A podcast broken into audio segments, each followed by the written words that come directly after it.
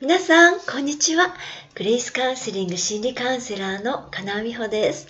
いかがお過ごしでしたか ?5 年ほど前のことでしょうか。白雪姫の母という短い脚本を書いて演じたことがありました。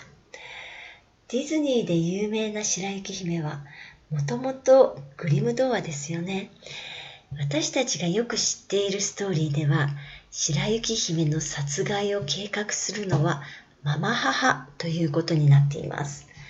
ところが、初版のグリム童話を見ると、白雪姫を殺そうとしたのは、実は白雪姫の生みの母だったんです。しんしんと雪の降る寒い日、お城の中で縫い物をしていたお妃様は、うっかり針で指を刺してしまいます。その時真っ赤な血が真っ白な雪を染めるのを見て、この滴り落ちた自分の血のような真っ赤な唇、雪のような真っ白い肌、そして窓の黒炭のように黒いつぶらな瞳の子が与えられますようにと願うんです。そうして生まれてきたのが白雪姫でした。白雪姫の母にとって自分の美しさが自慢でした。毎日魔法の鏡に向かっては、鏡よ鏡、世界で一番美しいのは誰？と尋ねることを日課にしていたんです。そして、それはあなたです。あなたが世界で一番美しいという鏡の声を聞くことを喜びにしていたようです。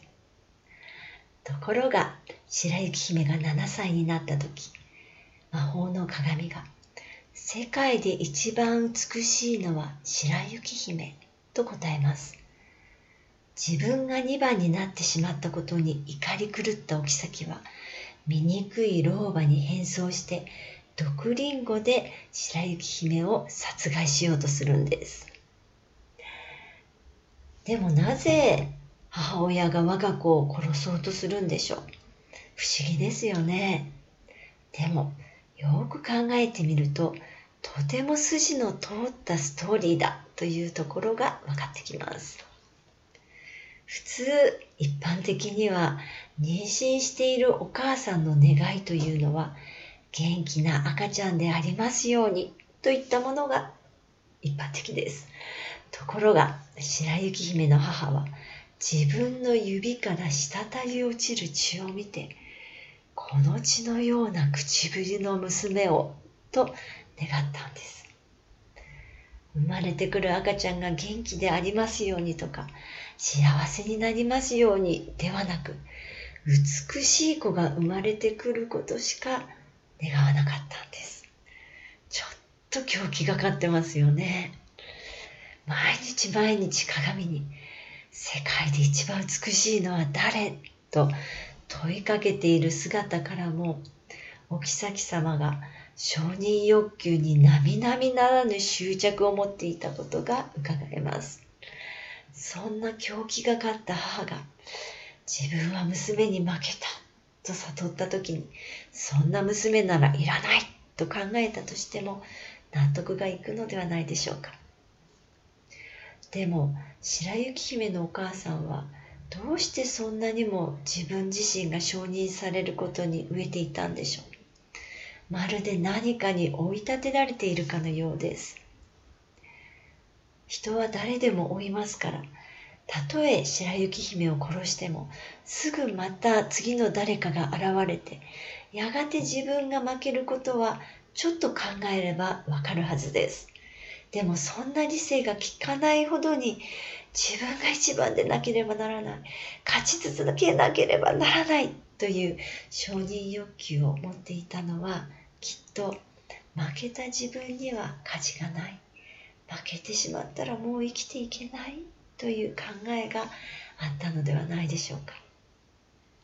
本当はどの人でも存在自体に価値があるのに白雪姫の母は自分が存在しているだけでは不十分で何かで承認を得られなければ生きられないという思いに駆られていたのではないでしょうか。私たちも似たような考えを持つことがあるかもしれません。存在自体に本当は価値があるのに何かを付け足さなくてはいけないように思うんです。あいつよりも俺の方がすごい。とかあの人と違って私にはこれができる。とか私にはこれがあるから。と人と自分を比べることで自分が承認されて生きていていいと思うとするんです。自分より下だ。と感じていた人に抜かされた時にもやっとする気持ちは魔法の鏡から「あなたは2番です」と言われた時の置き先の気持ちと通じるかもしれませんね。自分はダメだ。自分にはいいとこなんてない。自分なんかいても意味がない。と感じてしまう感覚も何かで承認されない限り生きていられない。と思っている点で白雪姫の母と似ているように感じるんです。白雪姫の母はどうしたら幸せになれたんでしょう？それには勝ち負けの世界から出る以外にはなかったかもしれません。承認されたとか承認されなかった。そういうことで一喜一憂することをやめてそんなことには関係なくとにかく自分には価値があるんだ。自分が生きているだけで十分意味があるんだ。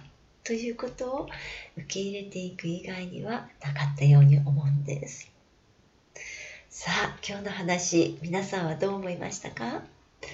悩みはあなたとあなたの家族がもっともっと幸せになるための贈り物。大丈夫。あなたにもできます。ではまた、